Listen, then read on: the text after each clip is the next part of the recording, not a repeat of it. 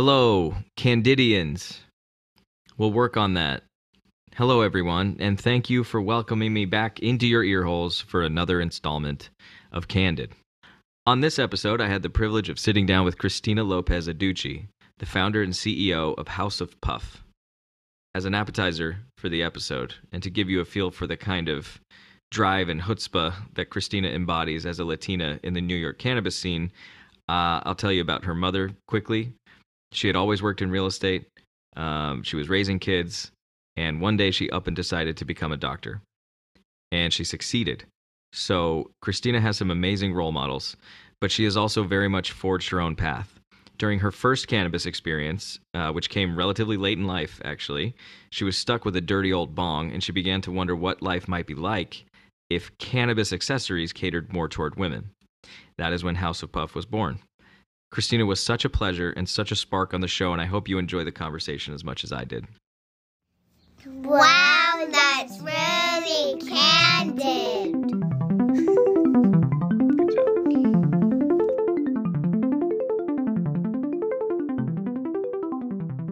Wow. The very first time I, I consumed cannabis, I was 27 years old. Wow. Which most people are like, really? I never consumed in college. I was sort of a goody two shoes. So, never consumed in college. Dare worked for me. Never consumed. I got my master's degree, never consumed in grad school. And it was only until I moved to New York and the stresses of the, our beautiful city sometimes wear, wears us down. And I remember thinking, all right, my anxiety is getting worse. I keep hearing about cannabis. My mom's a physician, so let me talk to her, let me do some research.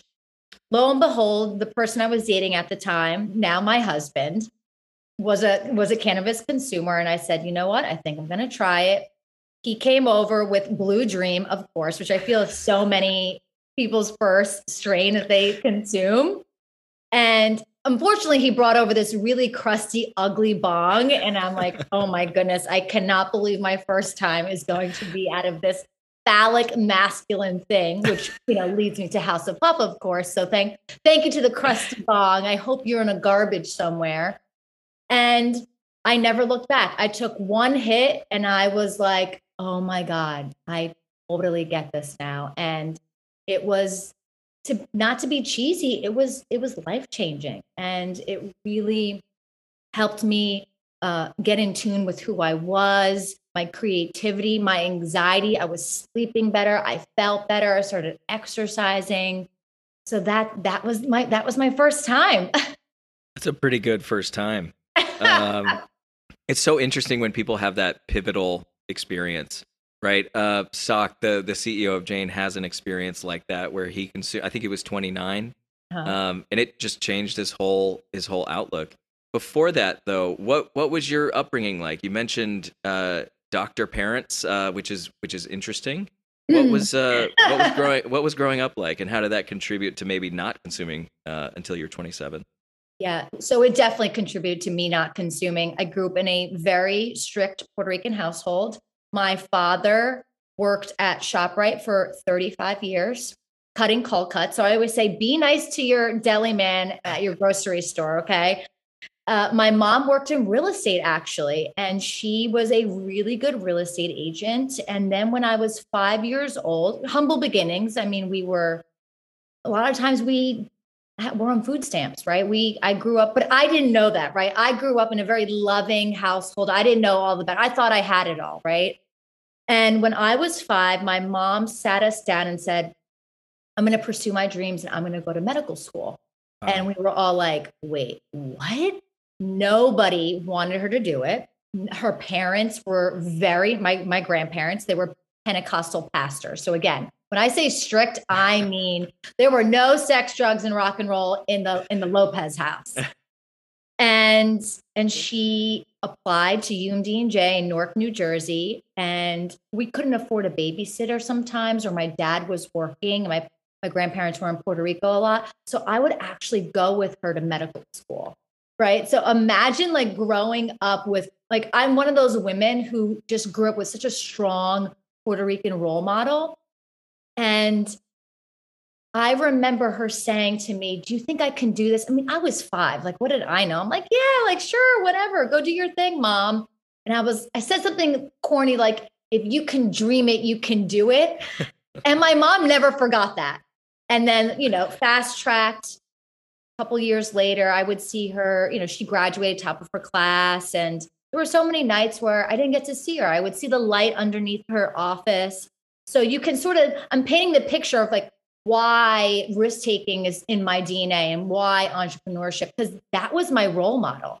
And I, I, always joke like my mom is like the love of my life. I, she's just an icon in my in my eyes. And when she graduated, she had a standing ovation. She brought me up when she got her diploma. Wow. And and she wrote a book about it, Girl from the Bronx, and talk about growing up with nothing and then saying, you know, piss off to everybody who didn't believe in her. One of her teachers said, Debbie, you better learn how to type because it's the best she'll probably ever do in life. And she never, and she will, if you, if my, if anybody's ever met my mom, she loves telling that story because it's just such a testament to, to just putting in the hard work and, and saying F off to all of your naysayers. So that, that was kind of what, what, what the deal was in the Lopez household. Wow. You were getting your master's degree, you mentioned. What were you doing before that experience with cannabis, and how ultimately did you get to House of Puff? Like, how did how did that story go? Yeah, so my I got my master's degree at William Paterson in New Jersey in international affairs. Thought politics was my journey. I worked for a senator. I had a job offer from the UN. My undergrad was political science. I still love politics and enjoy it it was never going to be my career path.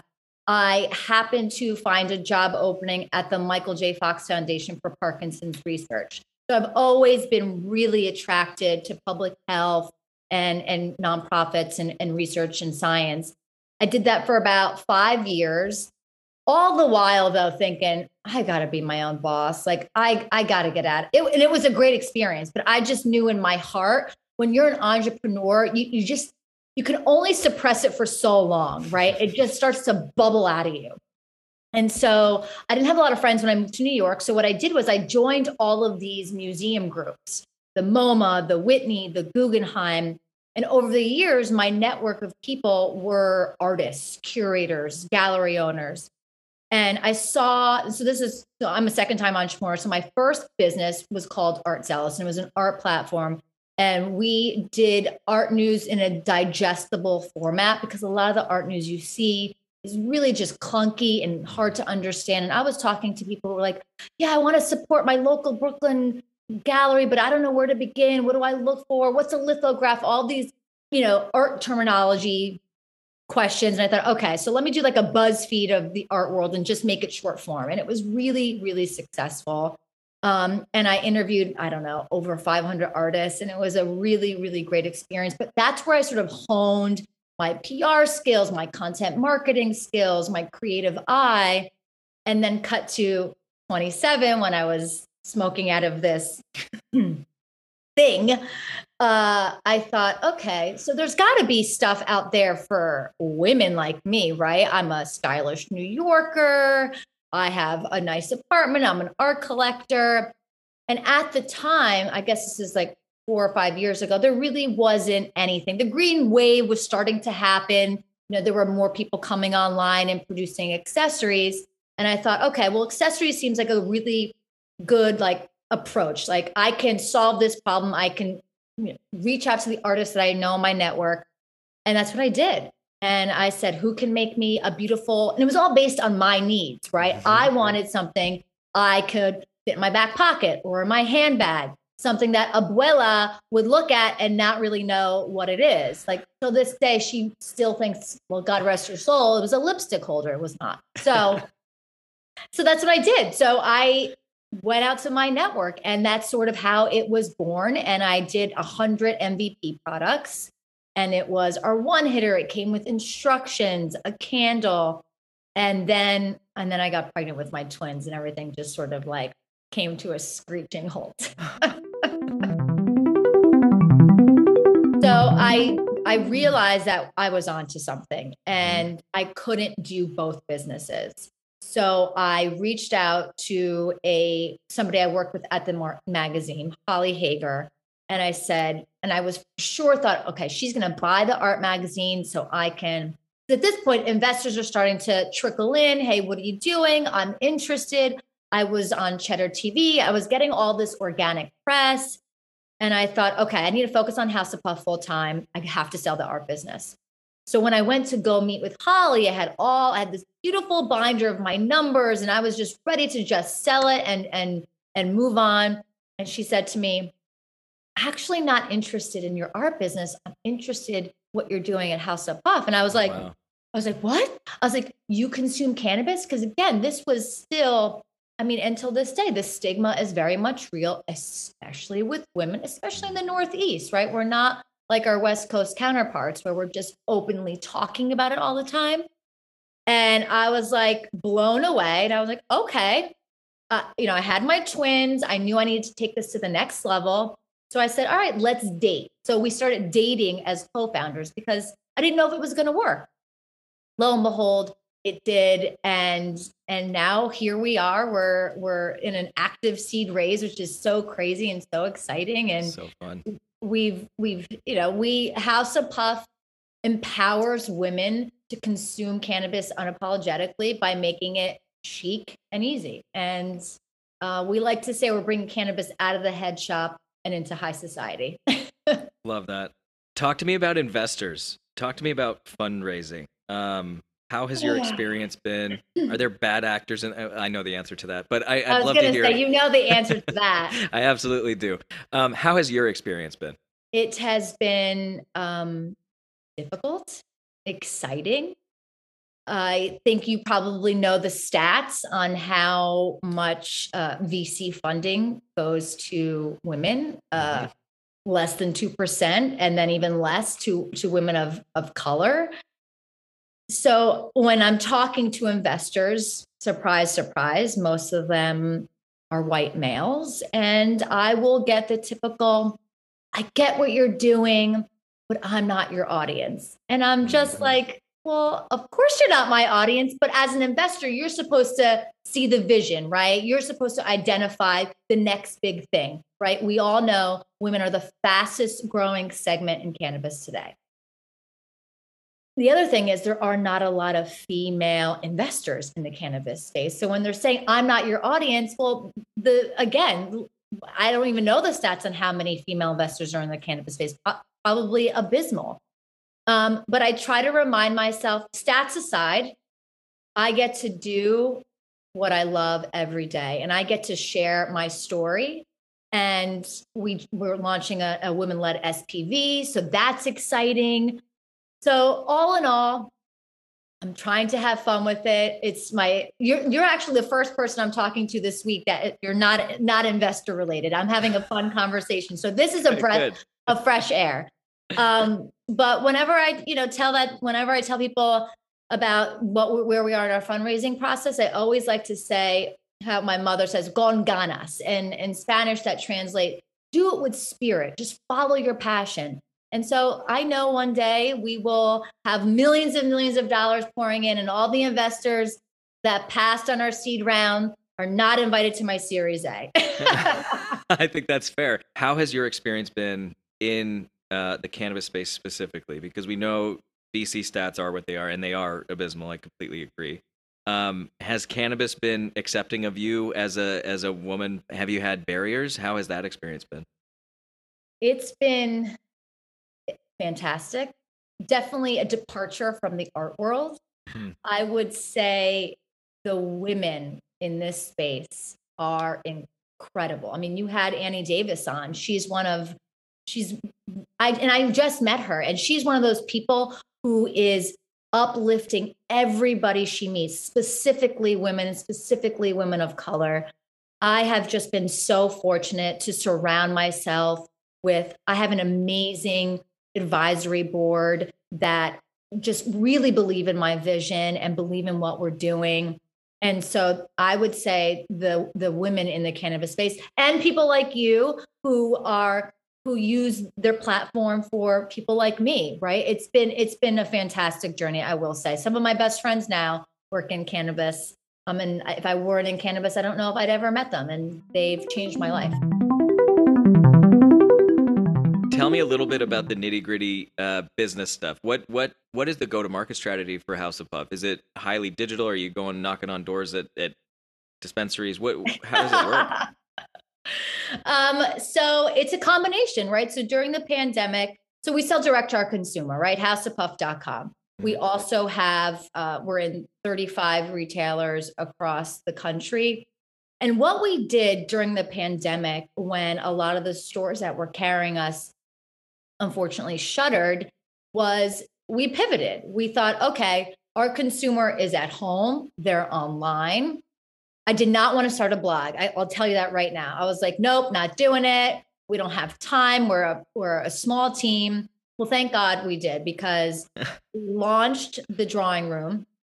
And here's a fun stat from 46,000 uh, of reach of four, digital reach of 46,000 to now we're at like 3.4 million. So wow. do the math on that. It's like 74x. We launched a YouTube channel less than a year ago.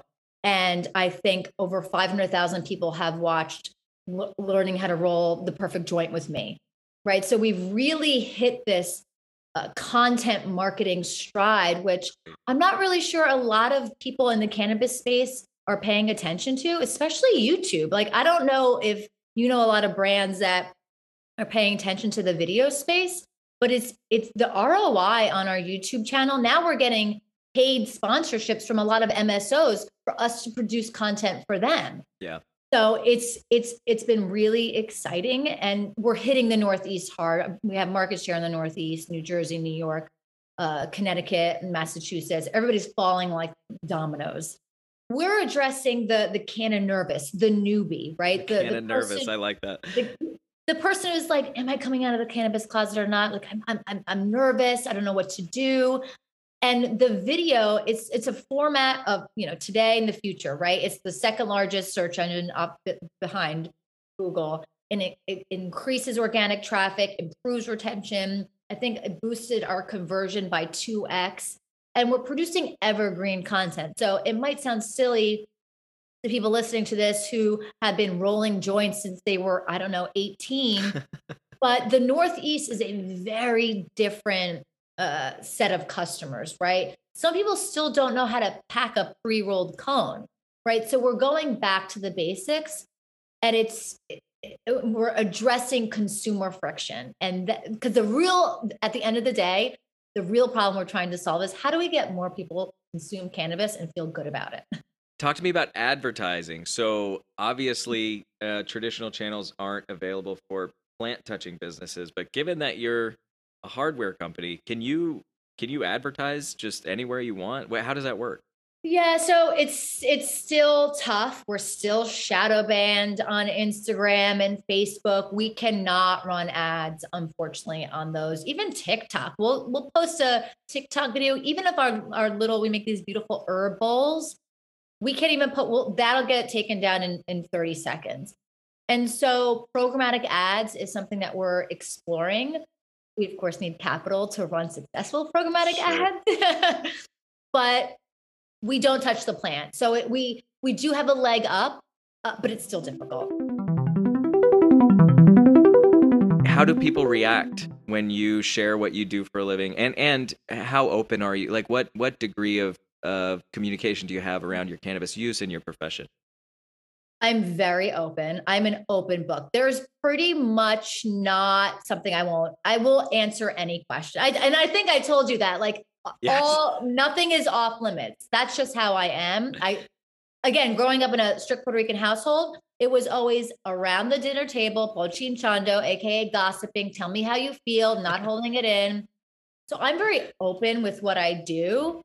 I the other day I was dropping off my twins at school and I have my buy weed from women sweatshirt that I wear almost every day. And sometimes I'll put my jacket over. But lately, I'm just like, you know what? I'm not doing this. I'm taking my jacket off. and I will get, you know, uh, oh my God, is she wearing that? To I love your sweatshirt, like yelling from across the parking lot. Yeah. So it's a mix. I get mixed reactions. Ask me if I care. not really. I'm I'm I'm proud to work in the cannabis space. Uh, but there is obviously a stigma. There's a stigma around being a woman. There's a stigma around being a woman of color. And then there's a stigma that I'm a mom. So I I try not to let it bother me. I try to educate, educate, educate. I was talking to Karson, the CEO of Vangst, and I said to her, "How do how do we go about these naysayers?" And she's like, "Just kill them with stats, stats, stats, stats. Yeah. Most of them are using it for anxiety and stress and and and aches and pains and sleep. And if we can just start educating them and sharing the stories, you know, mom was in had chemo and it helped her or i you know have really bad insomnia and it helped me and if we start just sharing our personal journeys as as opposed to hiding it that's how we sort of normalize this conversation and and we accelerate uh, destigmatization and so i'm happy to talk to moms who uh, are nervous about it who judge me because at the end of the conversation most times they're like oh i totally get it so Yeah. I, I find the most common reaction somebody somebody telling me that they love Camino gummies. Or somebody telling me like they love Wyld gummies, but doing it very quietly, right? So Right. it's still they everyone everyone is on the same page. We're just being a little bit too quiet about it. Right. Yeah. And I am very open at the end of the day when my twins, who are three, I call them my little trolls. I love them. But at the end of the day, I'm tired. I just want to go to bed and I pop my little garden society into Kagumi and it is Sleepy Town USA. And I wake up refreshed, feeling good, and a better mom. What are some of your favorite products on the market right now? So it's funny that when I saw that, what gets me is the terpene pinene. For some reason, my body does not love that terpene. So just a little, just a little note. I love, like most people, I love me some pure beauty mini joints. They just I, I can't tell you how wonderful I feel, even after just a puff or 2 Uh-huh. It's just great quality flour, beautiful packaging. I love the women who are running it. So I would say definitely a pure beauty. In terms of CBD, again, stressed out mom. I love Tonic, uh, based in New York, Coca Farms. They make this CBD body scrub thing that you can put in your bath. I, I kid you not, if you add a cup of it to your bath, you like will stand up and you will feel like jello and absolutely sleepy. And it just sets me in the right space and mood. I cannot survive without it. It is incredible. So I would say those are my two favorite products at the moment. Take me through a day in the life. I'm always interested. What what is your routine in the morning? What do you do throughout the day? What what happens at night? Take me through it. Yeah, I wish I could tell you that I'm one of those people who gets up and meditates and goes for a run. I absolutely do not do that. I always have a cup of coffee. Like that's the first thing I do. Well, I take a probiotic and then I have my cup of coffee. I will get my girls dressed, we'll have breakfast, I'll watch the news, and then it's down. We have a we have a an office in Times Square. So time, sometimes I will take the train in two days a week. So sometimes I'll go there, check in on the office. Most of the time I'm home because of my girls. I want to be home with them when they get home from school. So I just come down into my lair where I'm speaking from. It's my basement, and I have my YouTube studio here. I have my my post-it notes inspired by the Silicon Valley season one, where it was like icebox emergency in progress and complete. So I will literally look at my post-it notes. And if I don't move one post-it note by noon, something is terribly, terribly wrong. I'm not really, I don't have time to work out. So I try to eat good, but most of the time I'm eating like a frozen Trader Joe's taquito. Which are excellent, by the way, in your defense. Aren't they really good though? Yeah. So it takes me 30 seconds. So I'm always trying to be as efficient as possible with my time because by the time 3 3:30 rolls around, I sort of like to you know, I know my kids are going to be home, so I like to dial it back. They go down and I still work. I we have dinner together cuz again, like Puerto Ricans, got to have dinner in, eh, on the table, no TV, no cell phones. We live on a preserve, so we'll walk and then they're they're in bed by seven o'clock, and I'm unfortunately or fortunately back on my laptop. My you know, God bless my husband, and I don't probably snooze until nine nine thirty, but then I still I secretly just have like my computer, my laptop in bed while I have you know the expanse on in the background or or some show that I've watched 25 times but I need like background TV to say Sina you should be watching TV not working. So and then I'll pop my Garden Society edible and then I'm out. Do you consume during the workday? I don't. I don't I can't. I I I don't know why some people can if like maybe on a Friday when I know my husband's home and the family's home and I have a light day and it's like 2, 2.30 and it's like nice outside, I'll maybe pop like 2.5 mgs just because I'm like, hey, it's Friday. Maybe I'll like bang out this email quicker than I would if I was not going to consume an edible. But most of the time, I know I I gotta. It's just it's coffee and water. in the trade shows that I've that I've been to, and the ones where consuming was widely accepted, which is most of them, uh-huh. Um, I'm always impressed with people that can that can smoke a whole joint to the face and then have a business meeting. I can't. I'd get confused. I would quote the wrong numbers. You know what I mean? Yeah. Same. Kristina, tell me about your team at House of Puff. What does your team look like? How are you hiring and staffing up? Um, tell me about that. So we are a very small team.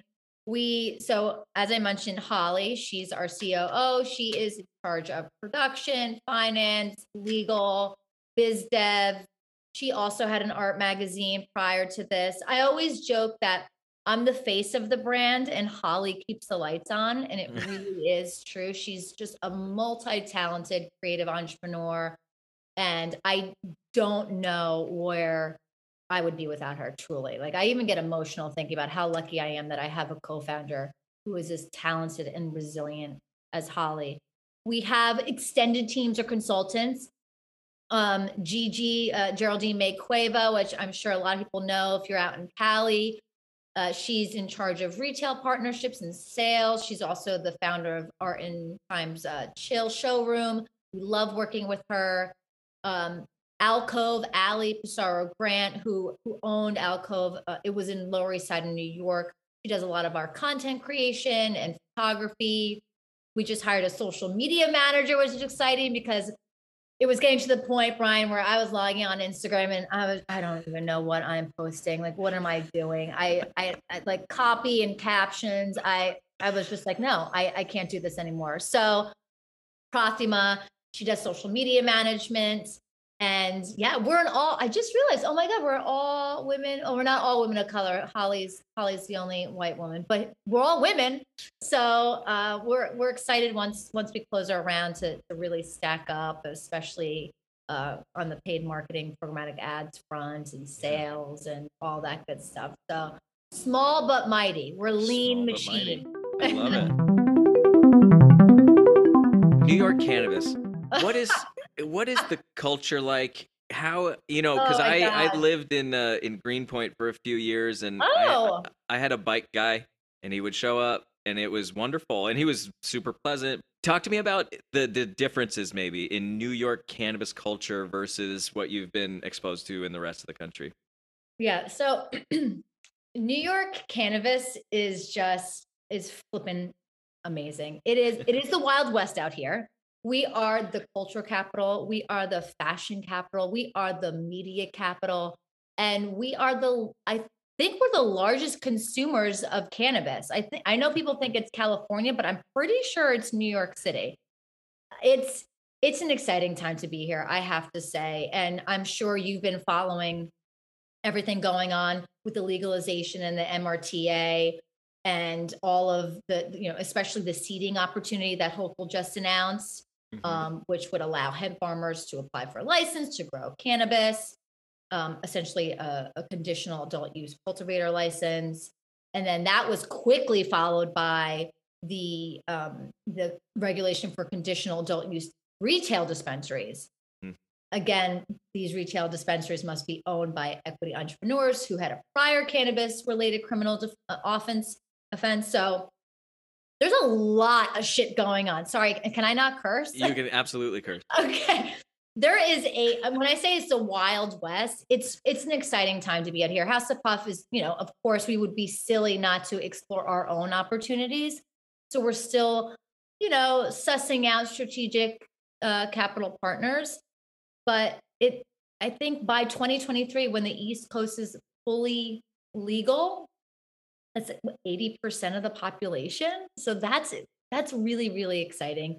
Um, you know, but it also comes with its uh, bumps, if you will, especially as when it comes to access to capital and diversity.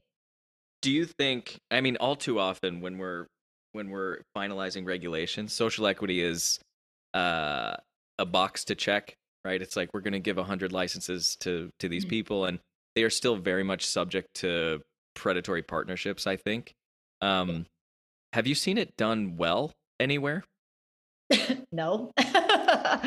Listen, I think I will say this. I do think that the state of New York and what Hochul is doing, we are making history. We made history with the MRTA, right? And I think when it comes to access to capital, we all know about the state's $200 million social equity fund, which is fantastic. Let me just say that, number one. Mm-hmm it does not entirely move the needle. And that's what people need to understand. Think about how much it costs to open up a dispensary, right? What are we, one to two million? Maybe everything's more expensive in New York. So who knows? Then, like indoor cultivation with a, I don't know, a couple thousand square feet, that's what, four to five million. So while it's a, so do the math. So while it's a step in the right direction, it's only going to cover a small percent of the capital that's like really needed. So not only do we need to give it to give licenses to, to diverse applicants, which great, check. That's what we're they're attempting to do, and that's the goal. Um, but they're going to need to make sure that these people have capital to finance their business, right? And besides capital, adding value beyond capital, right? Will be crucial. Workforce education, incubator programs, mm-hmm. um, and, and, and stuff like that. So it's exciting. House of Puff is so pumped to be here on the ground floor. This is only the first and second inning, and we get to build it how we want to build it. And it's it's I'm I'm I'm a proud New Yorker to say the least.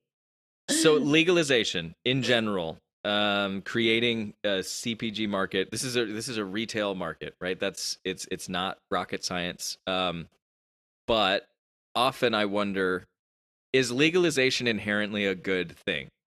I think so, especially when it comes to products, right? As mm-hmm. when you for House of Puff, we're we're talking about the new consumers, the Canna Nervous, as I mentioned these products have to be tested, right? We want to make sure that they that people are walking in to a regulated market and getting the products that are good for them. And it's unfortunate to see these sticker shops, right? They're like, hey, buy a sticker and here's some cannabis. It's not been tested, it could harm somebody. Um, but not all legacy operators are, are, are doing that. By the way, there are, and I'm friends with a lot of these legacy operators. But we're asking people not to jump ahead, but we're asking people to all of a sudden just trust the government, right? And just go like here, like here all my ta- tax information. And so it's it's it's going to be a tricky dance, and we're starting to see the gray market pop up more and more in New York. So while I support legacy and I want to see leg- legacy operators thrive and succeed, I don't like these. I don't like people coming online like, you know, yesterday saying, all right, I'm going to just open up a shop and you buy a t shirt, I'm going to give you cannabis. That's, in my mind, that's not legacy. That's you're just trying to, you know, get ahead of the curve and and and not follow the rules. And I'm a rule follower, Brian. I don't know if you could tell I'm a rule follower. So I respect the rules. Those are not really the the soul of the legacy market. The soul of the legacy market is access to cannabis, right? I think ultimately that's what we're trying to solve. And then what gets in the way is tax regulation and predatory lending and all the garbage that we're dealing with today. But I'm a rule follower too, by the way. I could tell. I could tell. We're gonna we're gonna get along just fine. we'll be we'll be great. Yeah.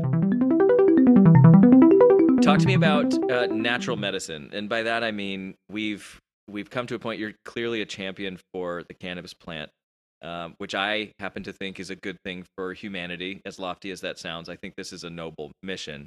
Um, what about other natural medicines? So psychedelics are are starting to trickle into the market as as a real viable uh, substitute for pharmaceuticals.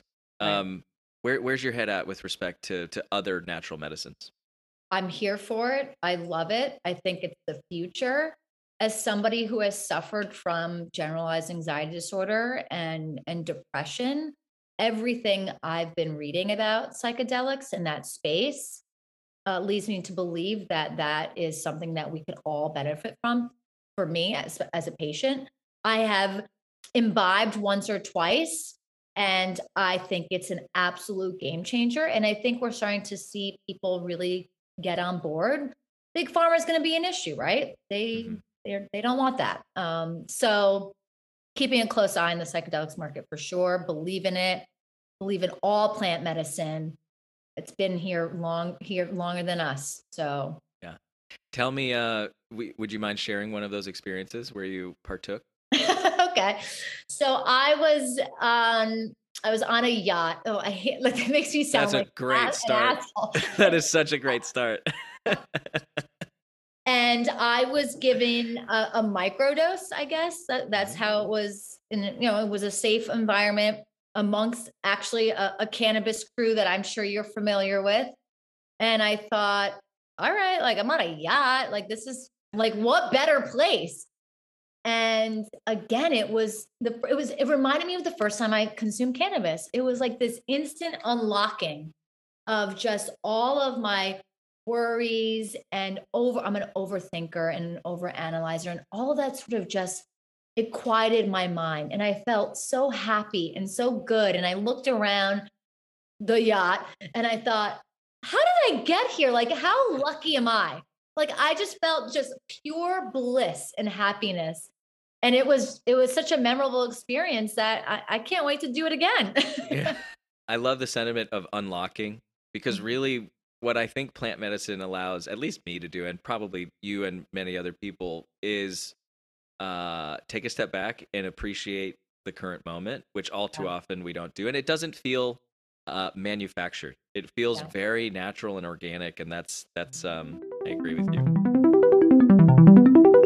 In in five years, what is a, a perfect uh, scenario for House of Puff? What are you What are you doing? How big are you? What What does it look like? Uh, are we a unicorn? I hope we're a unicorn. Uh, I don't know, but five year goal is well, number one, you know, we want to be synonymous with New York City women in weed in every sense of the phrase. We want to show the world how fucking chic cannabis can be. Love it. We want to so completely destigmatize cannabis that in five years, it is as normal to offer your guests a House of Puff pre roll as it is to offer them a drink. What do you want to be re- remembered for in the in the industry by your family? What what what is your Oh. legacy? See, I told you it was a tough one. my goodness, this is a tough one. I want to be remembered as a trailblazer. I want to be remembered as somebody who brought along women and women of color and uplifted them and inspired them to take risks in their life. I want to be remembered as somebody who was unapologetic I want to be remembered as somebody who moved the the needle forward in this space um, in the most inclusive, beautiful way possible. Kristina, that was phenomenally enjoyable. I hope you had a good time. I this Um, was one of my favorites, I have to say. good. I'm so glad. Well, thank you, thank you so much for joining me. This was awesome. Brian, awesome to meet you. I hope to meet in real life one day. Absolutely. We'll do it soon.